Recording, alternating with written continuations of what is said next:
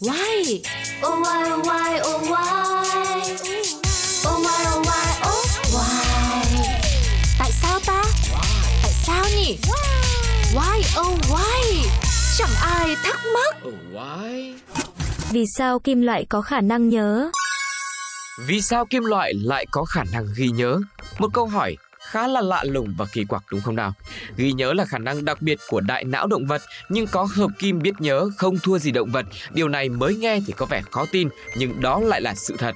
Vào năm 1961, ở Mỹ có một nhân viên kỹ thuật đã lấy từ kho một cuộn dây hợp kim niken titan. Anh ta uốn thẳng sợi dây thành một thanh thẳng, sau đó đem đặt thanh niken titan gần một lò lửa. Anh ta phát hiện một sự kỳ lạ, sợi dây kim loại đó đã trở lại dạng cong như cũ, như thể là ở dây kim loại có trí nhớ vậy. Anh ta cảm thấy hết sức thú vị về phát hiện của mình và đã lặp đi lặp lại thí nghiệm nhiều lần và đều nhận được kết quả như nhau. Sau này thì người ta còn phát hiện được nhiều hợp kim khác cũng có trí nhớ, ví dụ như là hợp kim của cadimi, hợp kim của đồng, nhôm, niken. Vì sao hợp kim này lại có khả năng nhớ như vậy? Khi nghiên cứu kỹ hơn thì người ta tìm thấy khả năng ghi nhớ của hợp kim có liên quan đến cấu tạo nội tại của hợp kim. Nói chung là ở các điều kiện khác nhau, các chất ở trạng thái tinh thể sẽ có cấu trúc có tính ổn định khác nhau. Ở nhiệt độ tương đối thấp, các tinh thể của hợp kim có cấu trúc không ổn định. Khi tăng nhiệt độ quá một mức xác định nào đó, tinh thể sẽ biến thành dạng cấu trúc ổn định. Nhiệt độ này được gọi là nhiệt độ chuyển biến cấu trúc. Đó là lý do tại sao hợp kim niken titan lại có thể trở lại dạng cong ban đầu khi tăng nhiệt độ. Với sợi hợp kim niken titan, nếu đem chế tạo thành hình dáng xác định, sau đó tăng nhiệt độ đến 150 độ C rồi lại làm lạnh, dùng ngoại lực thay đổi hình dạng của sợi dây. Lúc này sợi dây đang ở trạng thái có cấu trúc tinh thể không ổn định.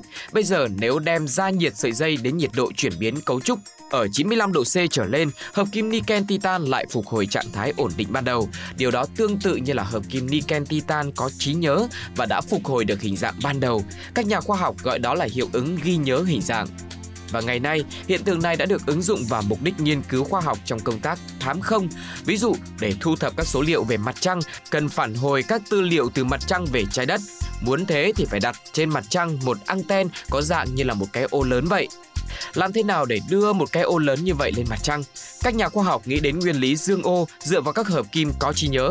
Trước hết, người ta chế tạo một cái ô lớn ở nhiệt độ cao hơn 40 độ C, sau đó gấp cái ô này thành một hình dạng chiếm một thể tích bé để có thể cho vào con tàu vũ trụ và phóng lên mặt trăng.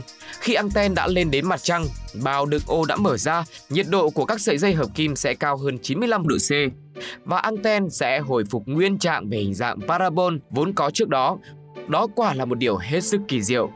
Hợp kim có trí nhớ ngày càng được ứng dụng rộng rãi hơn. Các hệ thống truyền dẫn áp lực trên máy bay trước đây hay có hiện tượng do dỉ dầu gây sự cố ở các đầu tiếp nối của các ống dẫn, gây ảnh hưởng xấu đến việc điều khiển máy bay. Người ta đã dùng hợp kim có trí nhớ để tạo các đầu mối các ống dẫn không chỉ rất bền mà còn không sợ bị va đập gây biến dạng.